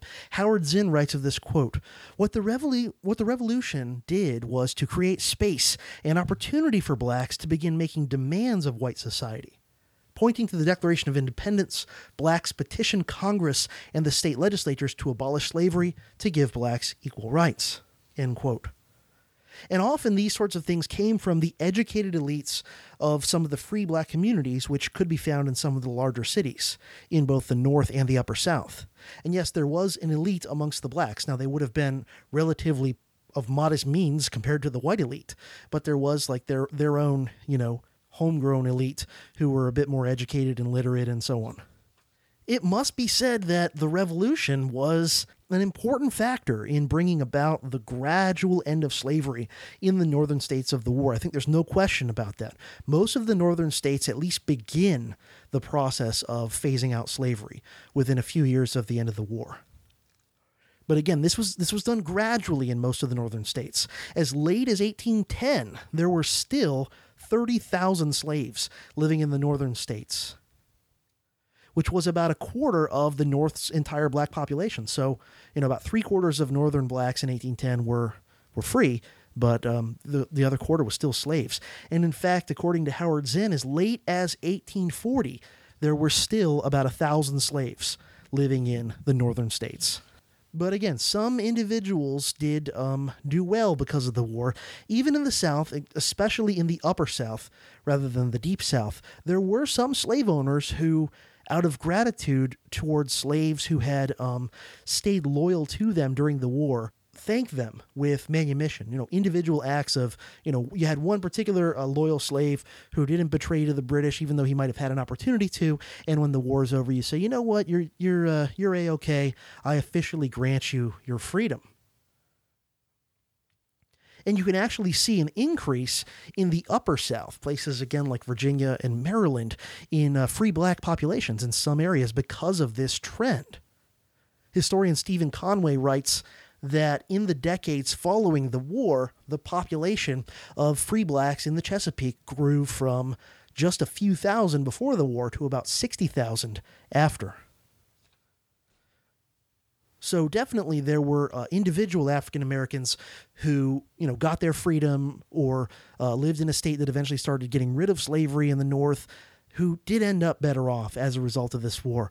But um, to the vast majority of slaves, they were still slaves when the war ended. You know, there were there were some uh, thousands who did get their freedom via the British, but still, looking at the whole population of slaves in North America, most of them are still slaves um, after the war. So, you know, it's a mixed bag, as all wars are. These things are always so complicated. Even within the countries who are the nominal winners of a war, there's always going to be particular groups of people that um, don't do well. And I went through all this so that I could open the eyes of many of you because a lot of times all you ever get about the American War of Independence is sunshine and lollipops. And yeah, it was a little rough at Valley Forge, but other than that, it was kind of a clean war. Um, and, and everybody was better off when the goddamn British left and so on. And of course, that is far too childish and simplistic of a depiction. Hope you'll tune in next time for my final episode on the American Revolution, which I'm going to entitle Reflections on the American Revolution. And it'll just be a huge grab bag of, of things I think, like lessons that are contained there and so on. So I hope you'll tune in for that. As always, I hope that uh, you've learned something and you have a deeper understanding of this thing than you did before listening to this episode. Remember, you can leave comments if you have any that are relevant to this particular episode. Um, at profcj.org, my website. You can also email me questions, comments about whatever, uh, profcj at profcj.org. Remember, you can connect with and follow the show on Facebook and Twitter. Um, you can subscribe in a bunch of ways. You can email subscribe to the website and get an email every time I post something new. Um, you can also subscribe to the show itself on venues like iTunes and Stitcher. And if you click on subscribe on the uh, the yellow rectangle on my website, you'll see a variety of different ways uh, that you can subscribe to the podcast. So choose whichever one you prefer.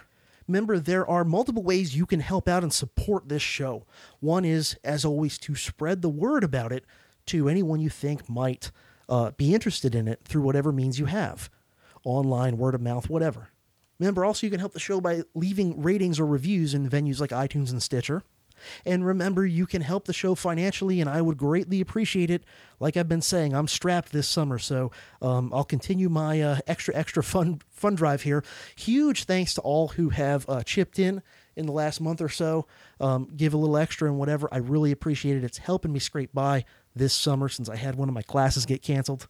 So big thanks to those who have helped out. Um, big request to those. If you have the means and you appreciate this show and you've listened to it uh, please consider donating. You can donate directly profcj.org slash donate uh, via paypal or bitcoin. You can also help the show financially by buying stuff from amazon.com through my amazon links found on my website.